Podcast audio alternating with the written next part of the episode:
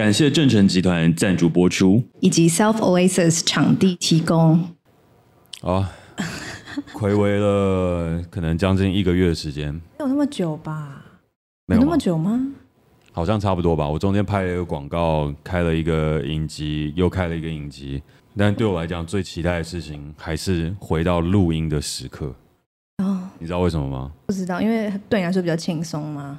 不是，因为第三季的第一集，在我们今天录音的开头，我们居然就有干爹赞助。你知道这是一个多么令人兴奋跟雀跃的事情？哎、欸，我们开始有一些夜配了。我跟你讲，这就想想看，我们是在登出的一二季都。没有叶配，没有了。第二季尾声开始有，而且我觉得这一集赞助的厂商真的是很有心，嗯，因为我们刚好第一季聊的是科技，哦，对，第二季聊的是关系，对，哎，而我们今天赞助的厂商就是结合了科技解决我们关系问题的重要 App。哎，我觉得你好会开头哎，我都没有想到这个关联哎。好，那所以是什么产品呢？什么 App 呢？交友 App，交友软体。听说你有下载这个交友软体？对，我为了哎，我这样算是很哎，我这样算是不是很很认真？很这叫什么？很敬业吗？敬业，敬业。因为我就是我人生中就是从来没有用过交友软体，我用过一个，然后我用了大概两个礼拜就把它删掉了，因为我就觉得我要一直跟我要一直跟就是新的人聊天这件事情，嗯，让我觉得很累，嗯，然后就一直每天都有新的人这样子，嗯，我也不知道他们从哪里冒出来的，然后我后来就觉得很累，然后就我就我就再也没有玩过了，然后在我第二个下载的交友软体就是我们今天也配的这个。Kindred 嘛，我觉得它有趣的地方在，它就是它不是那种什么左滑右滑，或是会一直不停配对的状态，就是它是会告诉你说，假设你我现在在绿洲，然后会告诉你说你附近的轨迹有曾经有哪些人这样子，然后你就会知道哦，你跟这些人擦身而过，然后你就可以看一下这些，因为像我很常来绿洲，我就知道说就是。绿洲是我的足迹点嘛，就是我就算现在已经回家了，我都会知道我下个礼拜会再去绿洲，所以我就知道绿洲附近有这些人会出没，然后他就可以让你选说你有没有想想要认识的人，你就可以按他 like。哎，听起来好像蛮适合。对啊我觉得它好处在就是你今天会，今天你们如果真的配对成功，它其实是一种缘分，就是哈茫茫人海中，然后我们就互按 like 这样。哎，我觉得这蛮适合我的。因为我是那种 old school 的人，这个就比较好的原因，就是因为哦，我已经知道你会出现在这个地方，我也会出现在这个地方，所以我就可以说，哎，要不要喝一杯？中间就不用 texting 了。哦，因为如果其他的叫 app，你就还要问说，哎，你是谁？你在哪？哎，要不要出来喝一杯？或者是哎，你在做什么？就会有一个很前面的一个繁琐的过程。嗯，可以这样理解，可可以这样理解。然后就他们觉得，就是比如说你会去的地方，其实是显示你这个人的一些特质。哦，就比如说会去美术馆的人，他们就是有个美术气嘛，对，然后会去绿洲喝酒的人，他就是一个绿洲喝酒的气。Uh -huh. 所以如果你你会跟你去同个地方的人，你们可能会有某种相似性。Oh. 对，所以如果说今天我刷到你，然后我们是在可能这附近刷到彼此的，然后我就可以问你说，哎，你要不要来这里喝酒？然后因为我就会觉得这个地方是我的 comfort zone，是我的舒适的地方，嗯，我不会觉得说你突然约我到一个很奇怪的地方，我会怕。所以它，我觉得它相较其他 App 是比较容易约得出去的。还有蓝牙定位系统，可以从 App 看到这附近的使用者，然后你可以去直接找那个人。它就是有点像是你们物理上在哪里，你们就相聚的这样子。应该说，我觉得啊，它其实带出一个很重要的概念，就一方面它可以把网络拉向我们的真实世界，就我们科技片在解决问题。对对对。然后一方面呢，有线下真实作为基础，可以避免网络上很多那种常见的诈骗啊，以及照片，就是你知道照片。当然骗人的骗，对，我不知道这是这个流行语，我我这是我这个时代流行语，还是你你也有吗？哦，我们这个时代的好，而且我觉得最后还有一个我觉得应该要提到的事情，就是你不用害怕 Kendrick 的真实性会暴露你的隐私，原因是什么呢？因为你不需要提供各自给 Kindred，注册的时候你只需要 email 就好。那别人呢也不会知道他们是在什么样的时间、什么地点擦身相遇或者擦身而过，也不会知道你目前在什么样的地方。对，所以不用担心会暴露行踪。对，但我们今天这个干爹，我觉得是很有质感，然后真心推推不骗。对，而且我觉得它有一个很重要的功能，就是驿站功能，就是它可以在某一个地方设定为驿站，就等于是说你可以知道当别人来的时候，他也会跟你讲说，哎，这人有来过这里，然后你们就可以在这边一起相遇。对，所以我刚刚有请我们制作人温迪，先把绿洲 file 上去，申请成为驿站的一环。之后，Self Oasis 不止来做 live podcast，我们直接来做 live 的那种配对节目。你做，你做，你你可以兼个差主持一下，我觉得应该不错。之后我去主持那个配对配对节目。好了，我觉得今天这个干爹的赞助，我们也是讲好讲满。我其实真的比较喜欢这种。真那你去用啊？我我当然会用啊，有人赞助怎么不会用？我等下回去就马上跟大家一起下载 Kindred，嗯、我们大家在 Kindred 上面等你哦。对，就如果像我一样，就是对于这种很频繁的在网络上要认识新的人，然后重新自我介绍一次啊，然后一直在那边介绍，然后对这件事很厌烦的人，就是可以来玩玩这样子的交友软体。好，感谢我们本集赞助的干爹 Kindred 之后，我们就要来进入到我们第三季的第一集，我们正式开始喽。好，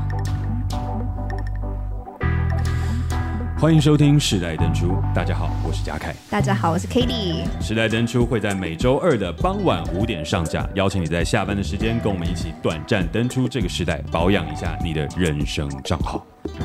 每一季我们会选出一个登出的主题，探讨这个时代的各种面向，尝试找出不一样的生活方法。而这一季，也就是众所瞩目的第三季。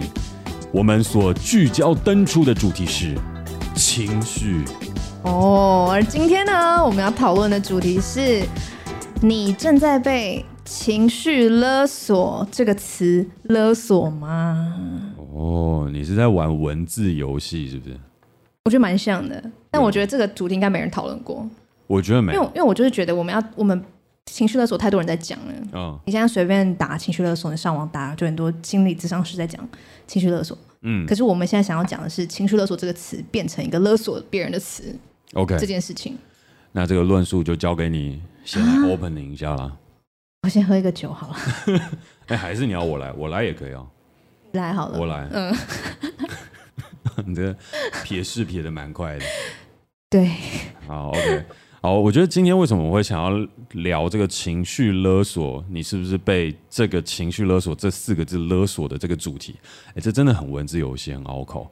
但讲简单一点，就是我们想了很久哦，就是第三季到底要做什么。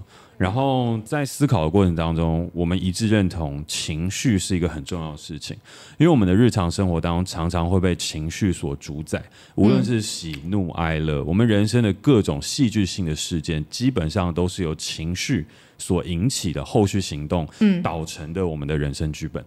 所以，其实我们人生当中有百分之，我觉得可能百分之八十到百分之九十，它的 drama 的时间都是来自于我们当下的情绪。所以，其实，在这一季里面，我们很想要去登出的一个事情是，我们到底有没有办法可以更清楚的指称跟辨认情绪，以及情绪所带来的影响是什么，然后进而可以让我们身心灵达到一种平衡，然后进而修道成佛，然后让我们的人生得到一种就是大圆满的境界。嗯，那先给你回应一下。好，因为我觉得我们就是父母那一代的。对于情绪的讨论是相对比较少的，嗯，就是我觉得我们这个时代的情绪开发是有正在起步，嗯、对。可是我觉得关于情绪在讨论的语言，它其实还是蛮缺乏的，嗯，就是有时候你其实不是真的生气，可是你外显的形象就是你在生气，可是你真的被笼罩、大力笼罩的情绪，其实不是真的是怒气，它可能是非常非常复杂的。然后我有买一本书叫《情绪之书》。然后里面有大概两百到三百种情绪，哦，很多。他连什么晨间忧郁都有这个情绪，就是你只会在早上出现的那种忧郁，这样就类似像这种东西，就是很多那种还没有办法被语言那么精准定义的情绪。对，然后就有时候我发现，就是我开始意识到情绪这件事很重要的时候，是我曾经就是很悲伤、很悲伤的时候，就是完全不知道我应该要怎么办的时候，我就发现你去命名这些情绪。嗯，它是一个疗愈的过程。嗯，就是你去想，哎，我现在的感受到底是什么？然后你就会发现你没有办法很精准的去描述出来，因为你可能从小到大经历过这个情绪好几次了，那你就只是一直觉得这个感受让我很不好，嗯，但你却没有想过，就是他为什么会在这样子的情况下找上我，然后他是怎么样的影响我？这样，可是当你去命名它，去定义它的时候，它就会变成有点像是你的。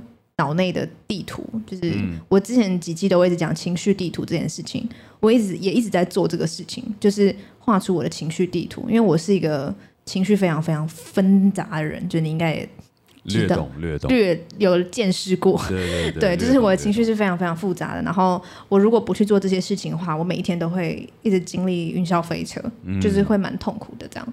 可是当我去做这件事情的时候，我就回到正轨，这样。嗯，所以我觉得就是人本来就是七情六欲的，然后你去认识情绪，然后去理解情绪怎么影响你的时候，本身就是可以去疗愈自己这样。所以我觉得这一季做情绪是蛮希望可以带给大家这种，就是我们去认识自己的情绪。然后去认，应该说是去自己去定义自己所认知的那些情绪，而不是说这个世界上告诉你快乐应该是什么，然后你就一定要这样子快乐。这些这世界上告诉你悲伤是什么，你就一定要那个样子去悲伤。嗯而是对我来说，我悲伤的时候是怎么样，我生气的时候是怎么样，我不甘心的时候是怎么样，这样。讲的很好，谢谢。不会，我现在情绪不错，有感觉得出来。对，然后其实我们在探讨情绪的时候，我们也有想过这个开头要不要从喜怒哀乐开始做，就是因为很明确。可是我们那时候就在一个咖啡厅，就不能把咖啡厅名字讲出来，因为我们现在节目的场地提供是 Self Oasis。当我们在咖啡厅里面喝这个咖啡的时候，嗯，哎，那时候我们就突然讲出一个事情是，除了喜怒哀乐之外，它其实是相对好辨认出来的事情跟所谓的情绪。但是其实有很多东西是我们无法被辨认，而且有些时候会呃影响我们生活很多。可是我们又不确又不太确定它到底是正确与否的一些东西，包含我们今天要聊的，也包含我们下一集会聊到的。我觉得我们找出了很多有趣的东西。嗯，而这一集为什么我们想要先从情绪勒索开始？嗯，是因为我那时候在接触到情绪勒索这个词的时候，好像其实就是你刚进公司的时候。啊，是我跟你讲的。你跟那时候另外一位同事，就平真，嗯，你们那时候好像都有类似讲这个，对对对对，就是说，哎，你在情绪勒索。不是说我啦，你们可能在说谁在情绪勒索，或者谁又情绪勒索，或者是我的日常又被情绪勒索。然后我听一听，我就说：哎，你们到底在勒索什么？你们被勒索了什么东西？说出来听听。对，他后来简化成情勒啊，对对对，我们就说情勒情勒，就是我刚刚被情勒了。对对对对对对对，我想问你们到底每天为什么三不五时都要被勒索一下？对，对我就觉得，哎，就真的会这样啊。但是这世界上充满各种情绪勒索。但你还记得那时候你是怎么样跟我描述情绪勒索的吗？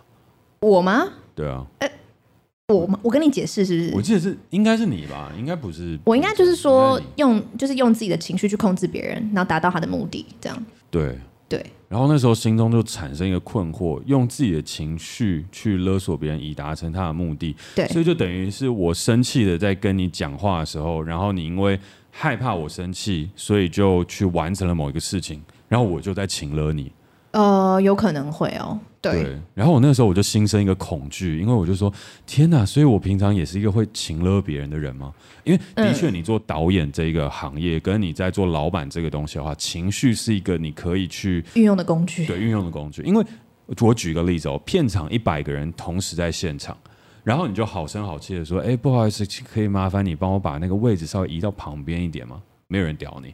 但是如果你是一个导演，然后你也知道自己的状态跟东西，你就会指着那个东西，就譬如说那个椅子，这个往右边走。现在 然后你的情绪有出来了之后，现场才会抓到这个。但你是真的有在生气吗？我没有啊，你只是想要假装你在生气这样。没有，我觉得就是你应该要严肃以对。就是有很多时候，你必须要把情绪维持在某一个状态下去达成你的目的，因为人是犯，也不是说人犯贱，但就我们常常会有些时候是，哎，你好声好气去讲，然后或者是好好去做某些事情的时候，那对方反而不把你当一回事。可譬如说，有些状态下，就像我刚刚讲，在片场或者在谈生意或者在做某些事情的时候，你有些时候会把你的情绪变成你的工具，然后来去表达你的需求，然后进而达成你的目的。所以那时候我第一瞬间我就想，哎靠，那这样听起来我好像是一个三不五时都在情勒别人的人，嗯。然后第二件事情浮现在脑中的事情就是，哎不对，那如果说像是有些时候我爸妈因为看到小时候了，看到我蛮懒惰，就是坐在那边打电动，然后不起来洗碗或者看电视不起来动作的时候，我爸妈就很生气，就我妈说，哎起来，不要再看电视了。然后我就把电视关掉，因为我怕我妈生气嘛，把电视关掉，然后就去洗碗。然后我就想，哎，所以这也是情勒吗？就是那时候我真的在听到的时候，我就心里面掀起了一个波澜，嗯、我就说，天哪！所以我真的就活在一个情勒别人与被情勒的世界吗？嗯。然后那时候我记得就有跟，好像应该就是跟你有提到，就是说，所以情勒真的是这样子定义，还是其实它有一个更完整的说法跟东西去讲？OK，好，其实情绪勒索的，我觉得它有分小跟大，嗯，然后我觉得如果你要定义的很严格的话，其实生活中真的充满很多情绪勒索，但其实情绪勒索真正的定义是一种在关系中不愿意为自己的负面情绪负责，所以他企图以恐惧、罪恶感。义务这三件事情，然后来威胁、利用、控制他人的行为模式。嗯，所以呢，他就是勒索者，他们是要唤起对方心中的恐惧、罪恶感，还有义务。嗯，这三个东西被唤起之后，勒索才会成立。嗯，所以如果说假设对你来说，你觉得你没有义务要听妈妈的话，然后你也完全不怕妈妈生气，然后惹妈妈生气你也没有罪恶感的话，情绪勒索就不成立了。所以其实它是一个。唤起这三个东西的过程，嗯，所以我那时候我也才在想一件事情是，为什么今天要来讨论我们是不是被情勒所情勒？是我真的只称出情勒这件事情的时候，我突然才发现，就是说，哎，好像身旁有很多人滥用了情勒这件事。就不只是你们这边哦，我自己有听到周遭的一些朋友就有在讨论的事情，是说我是不是在这一段关系里面正在被情勒当中？嗯嗯，然后我是不是陷入了某一个陷阱，或陷入某一个轮回？嗯，就其实是我们在上一季关系片里面常讲到的事情。但是我自己在经过我自己的深入研究之后，我觉得其实有很多的状况，它不是在情了吗？对，他不是在情勒。Okay. 因为我觉得有很多时候，我们只是在表达自己的情绪。那表达自己的情绪之后，他间接的可能会希望达成某一些的事情。但是达成的那些事情，他是不是去展现这个情绪的目的呢？我觉得不是。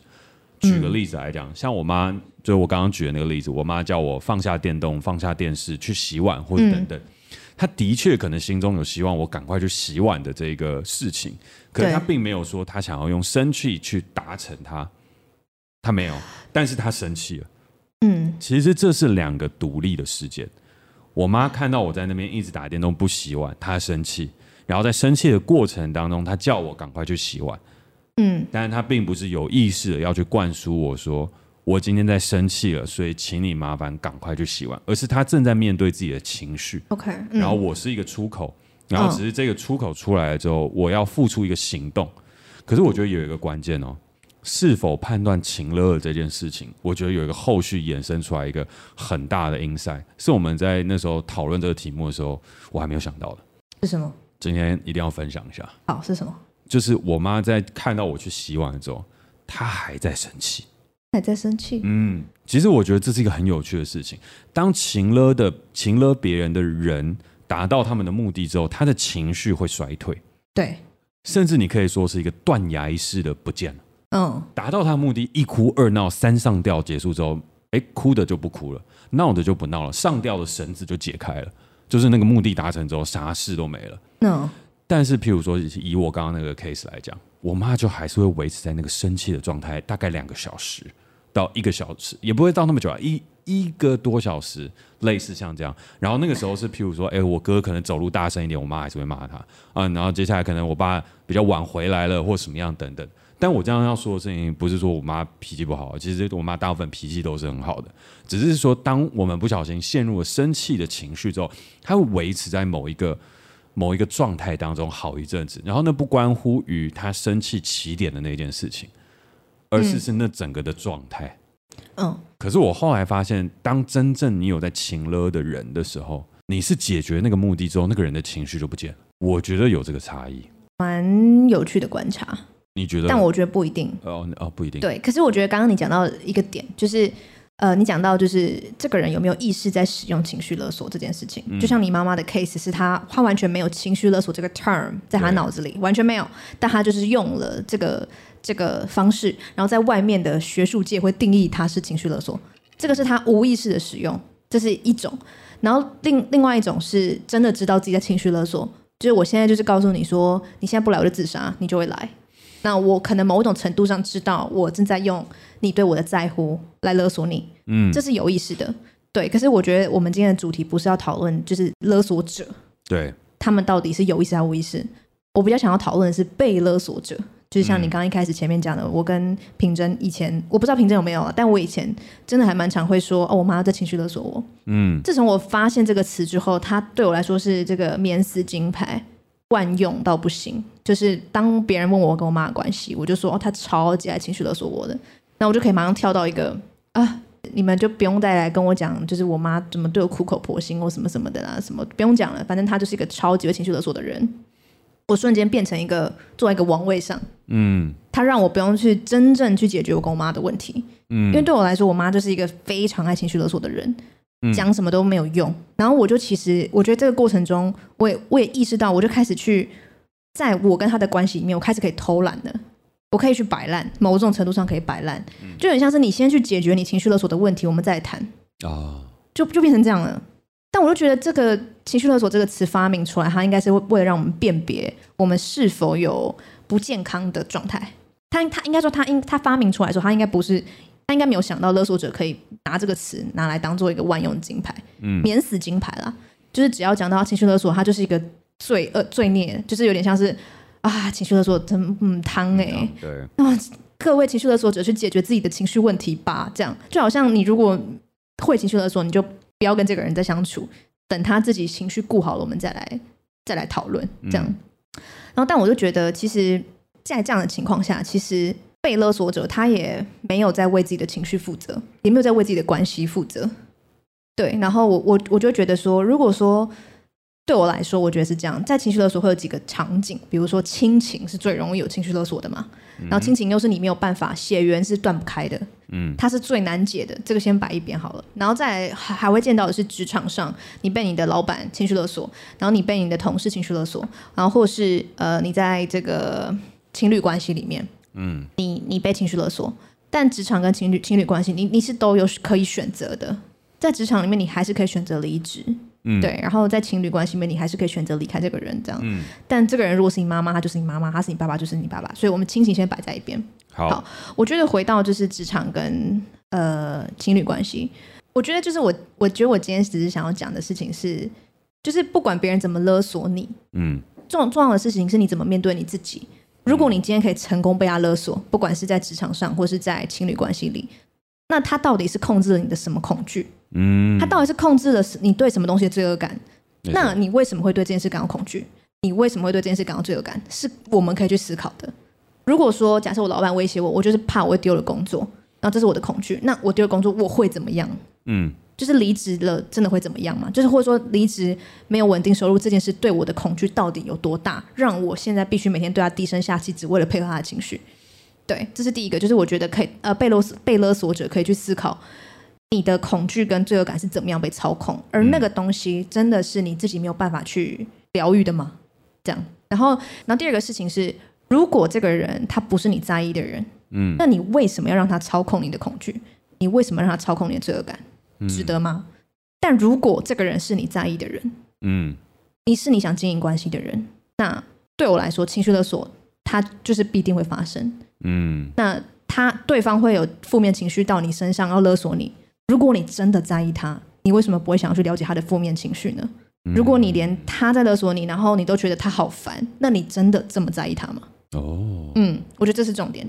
当我们在意的人勒索我们的时候，我们应该要去看见，我们应该要去在意，因为你爱他啊，你爱他，你就要去想他到底发生了什么事情，他要这样勒索我。我爱他，所以我想要去理解他，我想要理解他，我想要帮他度过他的负面情绪，而我觉得这样很值得，因为我爱他。所以我愿意为了这件事情去找到我们之间可以平衡的方法。嗯，可是如果他今天是一个那种老板，或是我员呃我同事，我根本就 fucking don't care 他，嗯、我干嘛让他勒索我？OK，对，所以我觉得真正要去面对的勒索是那些你在意的人。然后你如果真的在意他，然后你连被他这样勒索一下，你都觉得很烦，你都觉得你不要，那就不用建立关系了。我觉得啦，就不太需要一直这样建立关系，或是其实这个人对你来说没有你想象中那么重要。OK，对，但我当然不是说你要去纵容他勒索你，而是你要去理解他为什么勒索你，你要花心思去解决这件事情，要跳进去解决这件事情。当然，前期去解决这种勒索问题是非常非常累的。可是为了你在乎的人，跟为了你爱的人，为什么不做呢？嗯，就是你们可能一次两次发现你们不适合，嗯，对，你们就继续找方法。这个是 for 爱人了。嗯，但是我觉得在亲情上面，如果你亲情就比较难解，亲情就是要一直在找方法，要么就是你们可能现在不适合住在一起。对，那要么就是你们可能需要一段时间再去探索你们这个勒索的结，嗯，对，那要么就是你可能要承认现在的你就是没有那没有没有办法那么在乎这个关系，OK，对，所以当你必须承认这件事情的时候，你可能也会必须要带上其他的恶名，比如说你很不孝顺，你就要背上这个，你就可能要接受别人这样子对你，就别人对你的这个标签，OK，对，因为你现在就你现在的生活就没有办法去处理。你的父母亲对你的勒索，这样子，但不代表说你之后没有时间再回来面对，或是这也不代表说你不在意你的父母亲，而是你可能现在的人生状况下，你没有办法那么在意这件事情。对，所以我觉得的确，以我的 case，我觉得我就必须承认说，我没有想要去，在我现在人生里面，我没有想要去那么在意我跟我妈的关系。哦，这样听起来就是有点难过。可是我我其实没有啊，怎么讲？就其实我没有不想处理。嗯。对，我其实还是很想花时间去了解他对我与我的那些，就他想勒索我的那些东西，我是很想花心思了解。可是我我当我一起了解的时候，我发现那是一个无尽的深渊，因为这个要一路推回到他年轻的时候，是一些我还现在我还没有办法去触碰的东西。嗯，那我就不会，就是我就不会说啊，我很爱我妈，但她就是勒索我，好像我是一个圣人一样。嗯，我就会去接受她对我的一些批评。嗯，因为就的确现在我就是没有办法去处理这件事情，这样子，对。可是我觉得，因为她是我的妈妈，她永远都是我的妈妈，所以我一定终究我人生经验或者我历练会成熟到我会回来处理这件事情。可是我现在已经尽量降低，就是那些我可以选择的关系里，我如果在乎这个人，我会去面对他跟我的情绪勒索。但如果一而再再而三，我发现这东西已经超出界限感的范围了，我是可以选择，我我我会知道，我永远都可以选择离开。嗯，对，嗯，哇，对我好像就是要讲这样子，不知道我觉得是不是讲的没有很好啊？不会，对我觉得今天有一个呃，我觉得那个时候我们会想要分享的重点事情，是因为“情勒”这个字被现在当代的人有点过度滥用，对对对，所以你会被情勒所情勒，你也会把情勒当借口。然后去忽视关系也没有问题。我觉得 Cady 刚刚就提到的事情是我们讲的第二个面向。我们把一个东西当做是情勒之后，把它指认出来丢到一旁。一开始觉得不错，但是它没那么简单，也没那么容易。嗯。然后它是不是情勒，啊、也有待商榷。对，我我补充一下，我觉得就是情绪勒索这个词发明出来之后，我们好像就变得不太要面对自己了。比如说，他勒索我，我会不舒服，嗯，就一定是因为我也有我要处理的恐惧跟罪恶感，跟我在这段关系里我的位置啊。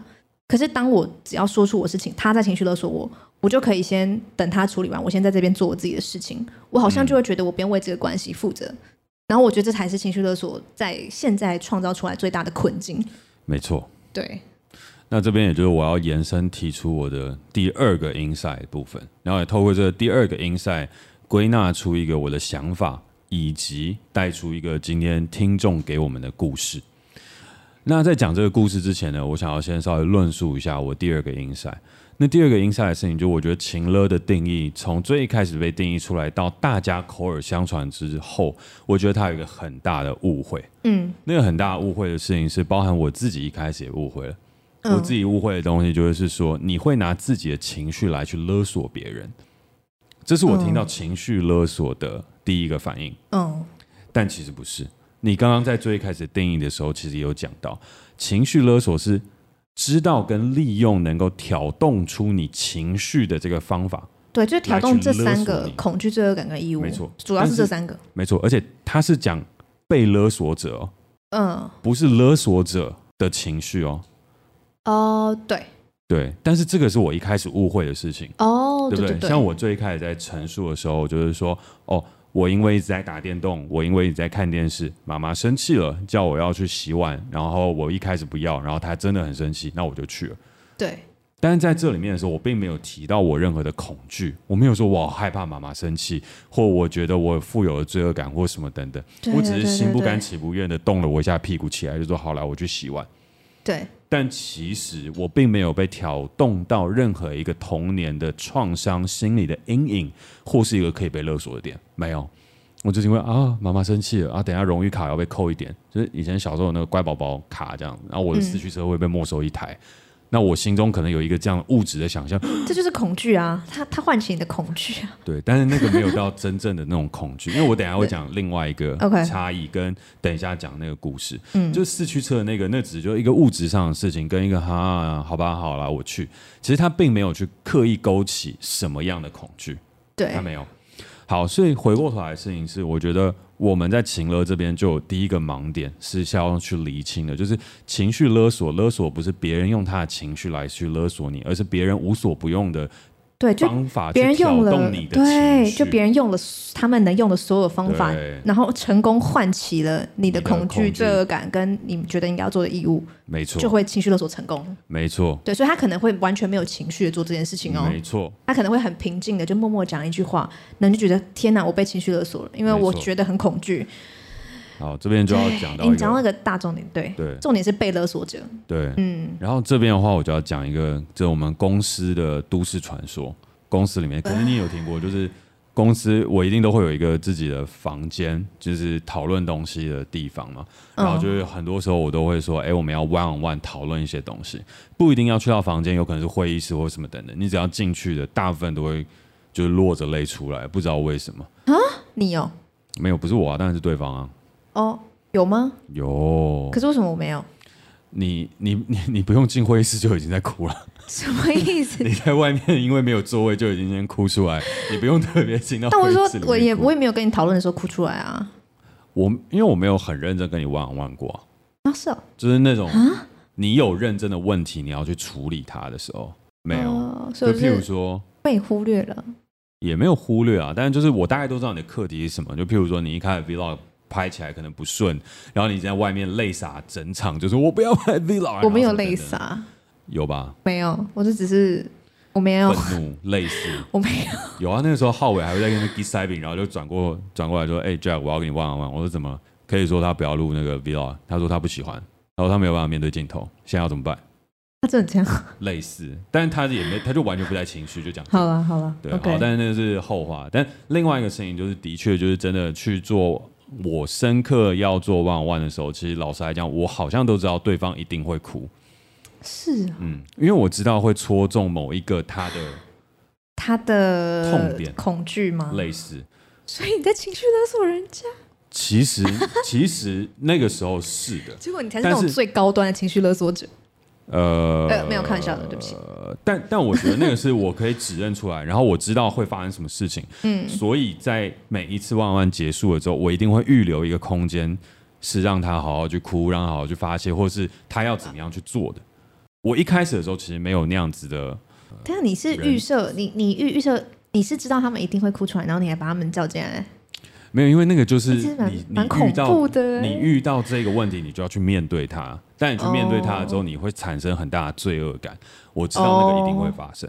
嗯可以蛮酷的。然后为什么我一定要去讲这个东西？就是因为你正在逃避你的问题，所以当你被迫要去面对你逃避问题的时候，你很容易哭。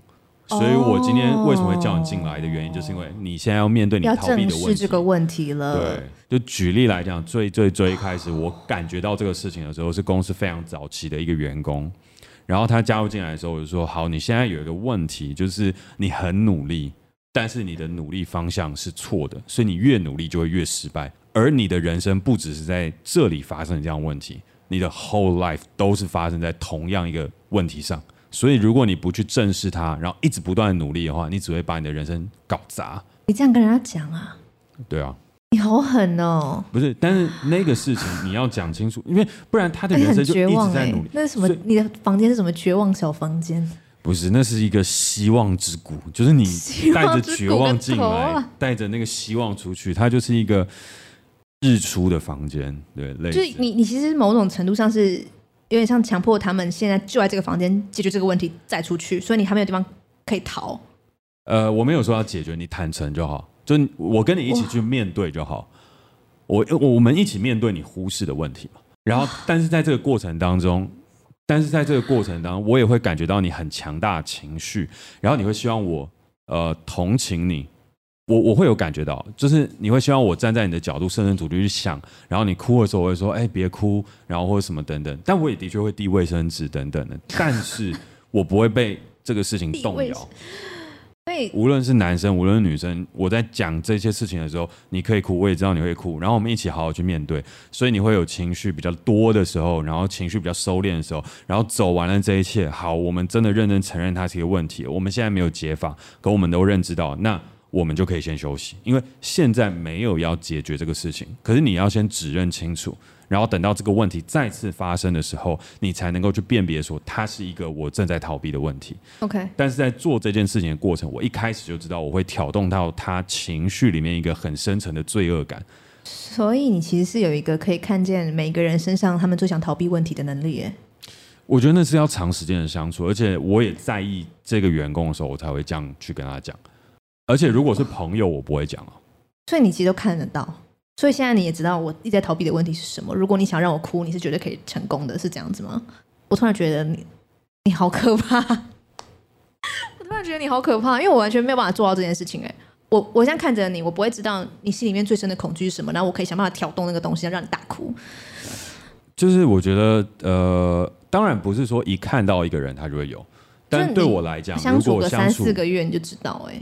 对，差不多要一季，对我来讲要。灵媒吧？啊，这灵媒没有没有没有，因为它其实是可有迹可循的。就连譬如说别的人看到我，就是你是没有，你很难防备这个东西。OK，除非是譬如说像我自己哈，我自己有意识知道说我可能会被别人情勒，我需要去防守 defense 的时候，我才会在某一个人心中和某一个人的前面树立某一个形象，嗯，让他不要去抓到我现在情绪上面的弱点弱点。对，但那他其实是要有意识的去做。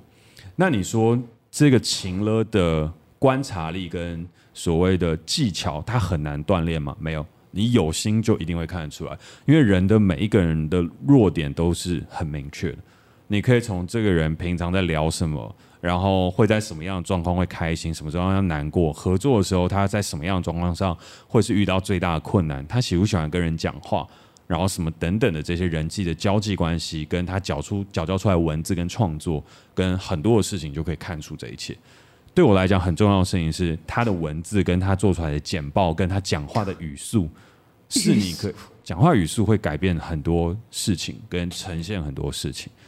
就譬如说，大部分讲话很快的时候，你情绪是激动，再搭配你的语调，你就会知道这个快的时候，你是在控诉某一个事情，还是你在 hyper。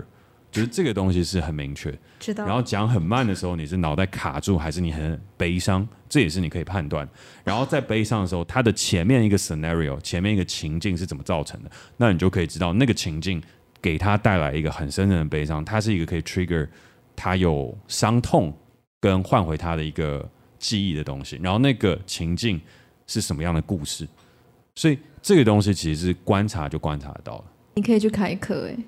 三个月让你抓住他的弱点，我觉得我不会开这种课，但是我觉得你可以开，因为我在，因为我觉得这有一个很重要的事情是，为什么我会说这是一个重要 insight，就是当我辨别出情绪勒索根本不是我听到跟我以为的情绪勒索，而是是我现在所真的知道这种情绪勒索的时候，我就忽然懂它是一个很危险的事情，因为我每一次在跟别人沟通这个时候，我要做好心理准备，我自己要先做一下 meditation，大概半个小时。或是准备个十五分钟，绝对。然后我要想好要怎么面对他的崩溃的情绪，然后我要怎么样跟他去讲。譬如说，哦，我们就喝酒，喝酒是最简单的，因为喝酒的时候他情绪就比较容易释放，然后释放完了就会累，累了之后你就会去看到这个问题的本质。所以其实这个是比较简单的做法。但有一些是不喝酒，那那个时候你就要陪他哭，或者是引导他去释放完了某一些情绪，然后找到他罪恶感的根源的时候，那会是一个很长的时间。而且面对男生的时候，的过程好像是吧？因为工作这算是一种工作智商，我觉得有点像。哦，嗯，所以，但是他其实最困难是面对男生。男生的时候他很难哭，但是他一哭了就很难收拾。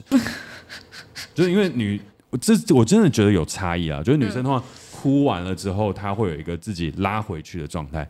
但男生真的哭爆的时候，他其实是很难收拾，他就像陷入一种小孩子的状态，他是很难回来，因为他不擅长哭这件事情。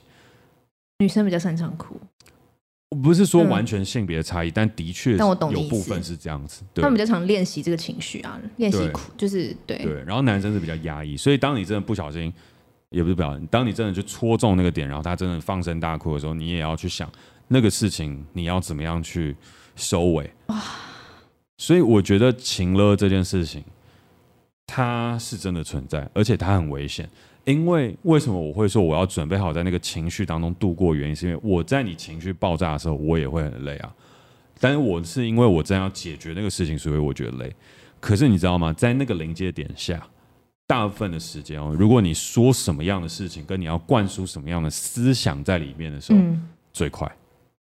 但是你要避免去做这个事情，因为情勒后面它就出现了另外一个事情，它会产生情感依赖。当你情勒了别人，别人的情感转移到你身上，那到时候，譬如说，它是一个工作的事情或是一个状态，它很容易就失衡了。它很容易就变成是说，哦，工作上面我本来在做工作之上，然后就后面它情感转移有一个依赖点放到你身上，那这时候整个工作跟情感上面的东西，它就会产生一个很大的混淆。那时候反而会，他意思是指说。如果成功让他哭出来，他以后就会觉得天啊，你好懂我，我要来跟你分享我所有的心事。不是，意思是你真的在让他哭出来的时候，你就说哦，好啊，没关系，好，我同理你，我知道。那我们现在到底该怎么办？我们要怎么样去做？就是开始去同理对方的情绪，然后去灌输某一些你要的东西的时候，哇，那个时候就会是很可怕的。但是对我来讲，我不是，我说，哎，你哭，哎，那你你要不要休息一下？还是喝个酒，还是什么等等？你休息一下，我在旁边，我等你。你要等他好了，你才能去灌输你要灌输的。不是等他好，我们也要灌输，我要灌输。我说我要去讲说你现在问题是什么，所以你在点出这一点的时候，你是不能解决问题的。我们只能共同探讨跟面对你的问题。你不是在那个时候灌输一个想法，说你现在就是要怎么做，而是你现在要开始动脑。对我来讲是这样，就你哭爆的时候，哭完了之后，很残忍的事情是，请你动脑，而不是依靠我。哦，但是情勒的人就是你哭爆的时候记得依靠我，所以你之后只要有任何的问题，我让你哭爆，你就依靠我，然后我就达成我要的目的。哦，我觉得那个对我来讲，它才会是情绪勒索。我有意识的引发你的恐惧、你的罪恶感，然后到最高点，在你最虚弱的时候达成我要的目的。然后那个目的就是，我已经让你养成这个习惯的事情是，我知道怎么样 trigger 你在那里，然后灌输你我一个想法，而那个想法是早在这个情绪被撩动之前，我就已经设计好我要 plug in 进去的。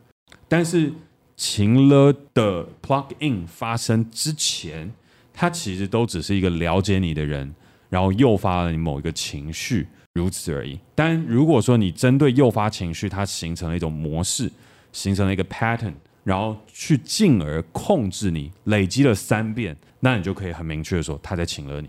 老实来讲，一遍对我来讲不算，两遍也不算，真的到了第三遍的时候，他已经掌握那个 pattern，然后你走不出去的时候，我才会说这个叫做情绪勒索。所以情勒的定义对我来讲是很严苛。那如果说呃其他人是说我利用我的生气，然后达成某个目的，我觉得现在我就很明确说，我觉得那不是情勒。OK。然后为什么你刚刚会讲说可能母女之间的一个关系它会产生情勒？是因为这也是我认我觉得它可能会发生的哦。但是父子不会有，母子也不会有，亲情里面兄弟也不会有，姐妹说不定有可能，我不确定。但为什么会是这样？我觉得母女有可能会发生的事情，是因为它是一个情绪的记忆，就是我已经记得我讲了什么话，你会做了什么样的事情，你会有什么样的反抗，你会有什么样的关联性，因为。他的关系是很亲密，所以在亲密当中，你可以读懂那个 pattern，然后在下意识当中，你会寻求同一个解决模式来去解决其中一个问题。我觉得母女关系就是在我们之前里面讨论的时候，它是真的比较复杂的一种，就是它不是有意识的去做情勒这件事情，但它有可能下意识的抓住某一个 pattern，或只要我做了某些事情，你就必须要以什么样的方式应对回来。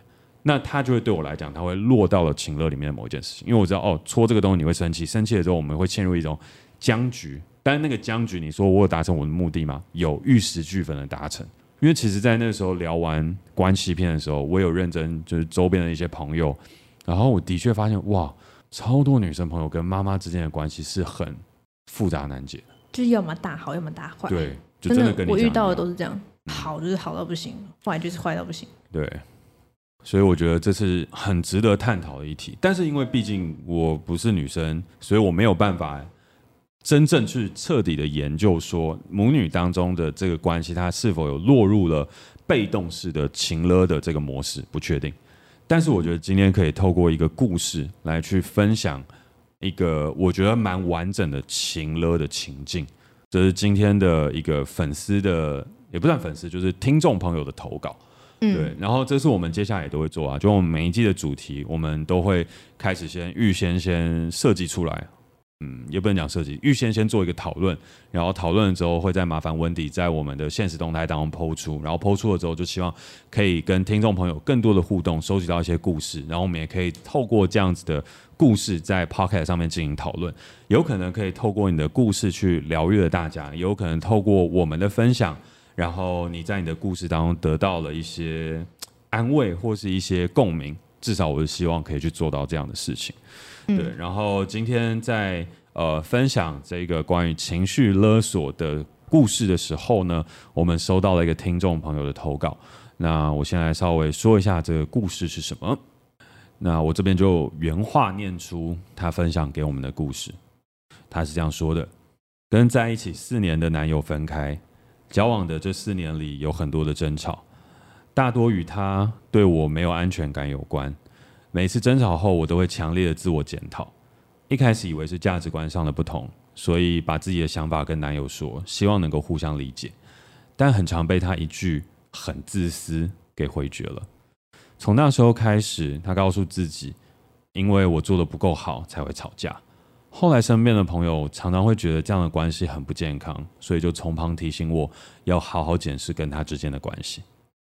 最后分开的导火线也是因为一样的争吵。而我鼓起勇气表达我的感受，仍希望他能理解我的想法。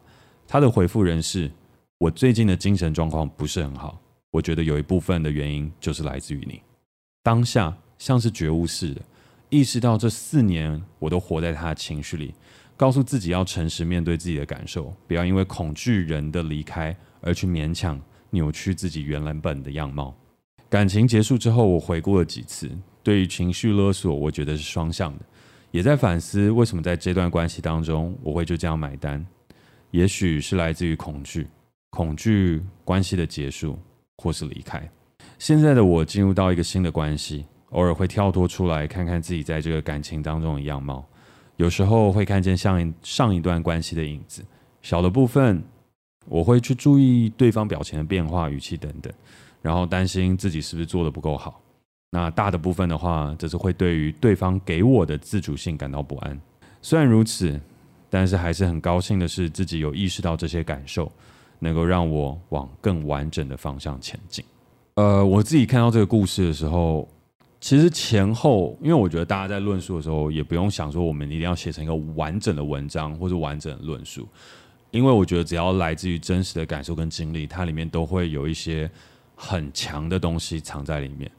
就像她写的一句话，就是她男友跟她的回复是说：“我最近精神状况不是很好，我觉得有一部分的原因就是来自于你。”就我看到这句话的时候，我是很很被触动的。嗯，因为我们先不讲情勒的这件事情，就是如果我的另外一半跟我讲这句话的时候，他是一个很大的 punch，我的精神状况不是很好，其中某一部分的原因是来自于你，他可以。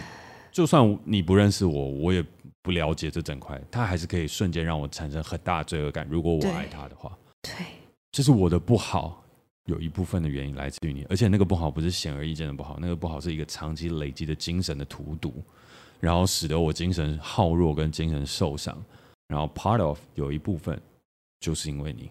这个东西绝对是很明确，能够去挑动一个人心中的恐惧、恐惧跟罪恶感。对，嗯，因为它代表的事情是我精神状况不好，就是因为你。可是我现在还仍愿意跟你在一起，这是我包容的你。所以你看，我都已经这么爱你了，你还有脸跟我讲这些话吗？然后我现在精神状况很不好，就这句话可以最终解释，可以击败到这种程度。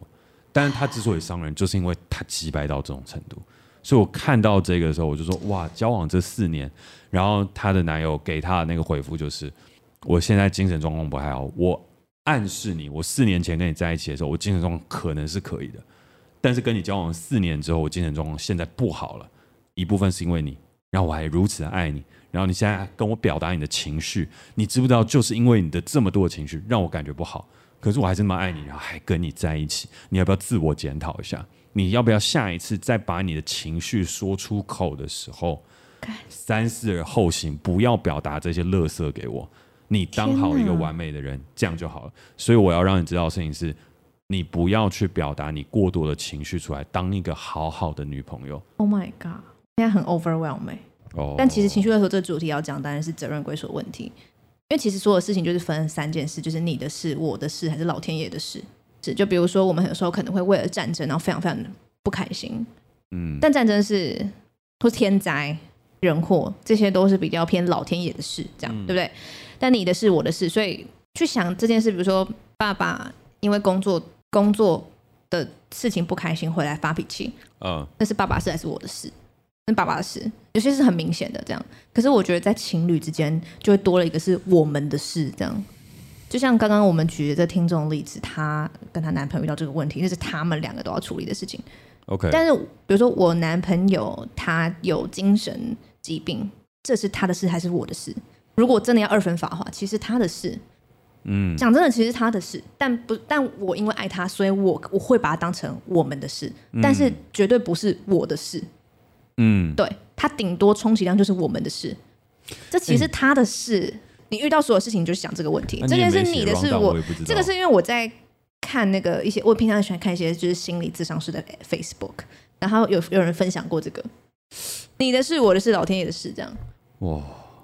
这是 punch line，这哪有的 punch line 啦？没有这个 punch line 后面去解释那个，就算你的精神有状况，那也最多是我们的事，不是我的事。对，这我觉得的，最多就是我们。对，哎，这个帮我剪进去，谢谢。的确，这是责任归属的问题，但是爱它是可以去消弭你跟我这件事情的，嗯、会变我们。爱就是让你跟我变我们，很重要的催化剂。哦、哇，又一个 punch line。哎，怎么会这样？是因为喝酒吗？但我觉得。这个故事讲，对啊，其实你刚刚讲那一整段，我都曾经就是有一个几乎一同样的感受，就是他别人没有把这个东西讲出来，但他就是这个意思。嗯，就是你你你现在还有脸跟我讲你的情绪，我被你搞成这样，嗯，我可以不要跟你在一起啊，我可以我可以更快乐，可是我跟你在一起，我爱你耶，嗯，确定你要现在要跟我讲这些？没错，你确定你情绪要这么多，可不可以好好的当一个好人就好了？这样，那我觉得说，可是。你知道面对这种东西，你到底要怎么？你就说好，我现在跟你分手也是很难。我觉得它有一个很重要的关键啊。首先，第一个的话是我还是补充一下这个故事，是我觉得这句话很有 punch 的原因，是因为你可以从这句话就推估出他可能前面有说过类似的这样的情景很多遍，不然他不会那么鲜明的是说我最近精神状况很不好，不是很好，就是最近精神状况不是很好。某一部分是来自于你，就是他已经把这些东西变成一个既成事实，然后已经确定分下来归咎下去了。所以无论他是不是有意识的情绪勒索，他可能都已经在这样的一个状态下，呃，挑动类似的罪恶感跟这些东西从前面论述走到现在。所以我那时候看到这句话出来的时候，我会觉得哇，好可怕。然后到后面的时候，我觉得这个故事的女主角可能也就是真的因为这句话。然后才终于被点醒了，因为也不是说点醒，而是说就是退无可退，嗯，逼无可逼，我真的只好打开我的眼睛，看到我正在被勒索某一件事情，然后我只能思考，唯一的选择就是离开，对，然后在那个时候，女主角才把离开变成她的选择，对，然后在那之前是没有的，因为在那之前，她前面这个故事没有讲到一个很重要的事情是。我的朋友都觉得这段关系不是很健康，纷纷提醒我要注意。可是，在他的心中的事情是，我应该要先自我检讨，因为每一次的情绪爆发的时候，我的男友都是跟我说：“你是不是要去想一下，你的情绪是不是太多了？然后你这些情绪它是合理的吗？还是它是无理取闹？”然后他的下一步的事情，也不会说真的是阴谋，但真的他下一步的事情就会是说：“你看你现在情绪影响到我的生活，我要分神照顾你的情绪。”然后再到下一个事情是，我已经不是分神在照顾你的情绪，而是你的情绪已经影响到我的 mental、我的心智、我的精神、我的 spirit，然后你都已经影响到我这样子了，你到底还要我怎样？所以在那一连串的过程当中，我觉得可能对于故事的女主角来讲，她是很难会被察觉自己正在一个被勒索的过程，因为勒索它通常就是从一百两百开始，然后接下来一千两千一万两万一百两百万，所以在那一天的时候，她才终于把自己的钱给花完了，她的爱花完了，所以那时候你才可以想说，我可以离开。所以我自己对于这个故事，以及我想要对情绪勒索讲的最后一个 insight，就是你要离开情绪勒索，它是一个很困难的事情，非常非常困难。然后通常你要离开的时候，是你已经被掏空的时候，你已经给不了的时候，你的精神上面的钱已经没了，你的储蓄已经用光了，所以在爱情里面，你对他的爱已经被勒索完了。然后甚至勒索到他已经变成负债，然后你跟银行借钱，就是你跟你的日常生活，你跟你正常的社交关系，你跟你正常的学业、正常的亲情、友情这些等等的东西，去借了一大堆东西送给了他，到你自己无法再承受为止的那一刻，你被掏空、彻彻底底的负债了之后，你才有勇气去说：好，我已经不能再负债了，我已经撑不下去了，所以我好只好离开。所以你刚刚问跟讨论最后一题，情绪勒索你要怎么样自主跳开？我觉得你的第一次自主跳开，一定都是被勒索到爆掉之后，你才可以做到。嗯，然后你的第二次跳开，才有可能是你懂这个东西叫做勒索，然后你懂我现在正在付钱，然后我已经付钱付到我现在已经有点难负荷，但还没有到负债的时候，然后我认清了这个东西，然后我跳开。但是以我自己个人的经验、个人的想法，跟所有纵观周遭的朋友，你在情感上，无论是朋友还是爱情上，当你遇到第一次情绪勒索的时候，你一定会被勒索到负债，你才有机会离开。就这样蛮好的，对，嗯。但我觉得也不用太绝望，因为人跌过一次跤，经过一次事情，到后面的时候，我们就能够指称跟辨认出好。我现在是在被情绪勒索吗？我现在是在被情感操纵吗？我觉得情绪勒索带出来的另外一件事情就是情感操纵，就是 PUA，就我们之前可能有聊过 Pick Up Artist，嗯，就是有一些人他可以透过这样的方式跟东西一而再再而三的去重复一个感情，他的感情的 pattern 就是长那样，然后甚至还可以把这一个模式教出去给别人变成一堂课，因为人心大部分就是长那样。但是回过头来，我们学过了一次教训，我们知道了情绪勒索它的本质，跟我们知道我们的情绪为什么会被勒索的时候，我们可以指称出我们真的有被情勒，还是没有被情勒，只是对方有情绪的时候，我们就长大了一点，我们就可以登出一下情绪勒索这件事情。回过头来，可能可以好好的安慰别人，是说，哦，你现在有这情绪，可能是因为你真的受伤了，那没关系，我可以陪你一起。但如果你想要用你这个受伤的情绪来去挑动我的罪恶感，跟我挑动我的恐惧的话，我也要跟你说一声对不起，我办不到，而且我觉得这样对我对你都不好。那回过头来，另外一件事情是你可能成长到最后，是你有办法去辨别别人的情绪、别人的哀伤、别人的罪恶感从何而来的时候，你更要去小心使用你的这份能力或是这份天赋，因为当你去情勒别人，当你去情感操纵别人。那其实总有一天，你自己也会卡在一个你自己的情乐当中。你正在情乐你自己，因为你重复一个会让你受伤的模式，这是不好的。当你习惯用情乐去得到爱、情乐去得到满足的时候，你只是在勒索别人，而这个人不会要你还，但是你自己就永远不会走出这个勒索者的情境，而你也不会真正达到平静跟快乐，因为你想的事情是好。那如果他有一天不再被我勒索了，他还会爱我吗？我觉得那是一个很大的习题。大部分在使用情勒得到爱的人，可能最终都得不到爱。那相反的事情是，我可以接受我的情绪，我可以接受你的情绪，我们互相表达了情绪之后，我们依旧带有着爱，依旧带有着羁绊，相处在一起的时候，我觉得那个才会是最好的状态。所以我觉得今天情绪篇，我自己这边如果要做一个结论的话是。为什么情绪勒索很适合摆在今天的第三季的第一集？我觉得它是我们当代当中可能有被误会过的一个词语，但是它也是我们当代当中必须要去处理一个事情。而我们每一个人可能在我们的一生当中都会被情勒过一次。当那个情勒发生的时候，不要太难过，那个就是我们人生走过的一个关卡。可能百分之七十人都会有过一次。那剩下百分之三十的人没走过情勒，然后人生过得还不错，那我觉得这是一个蛮好的事情。但是你真的有经历过，真的有受伤过，有痛过，那也不要难过。我觉得那个就是我们大家都曾经有过的伤痛。那如果有机会的话，可以嗯去喝杯酒，跟别人一起分享那个伤痛的经验。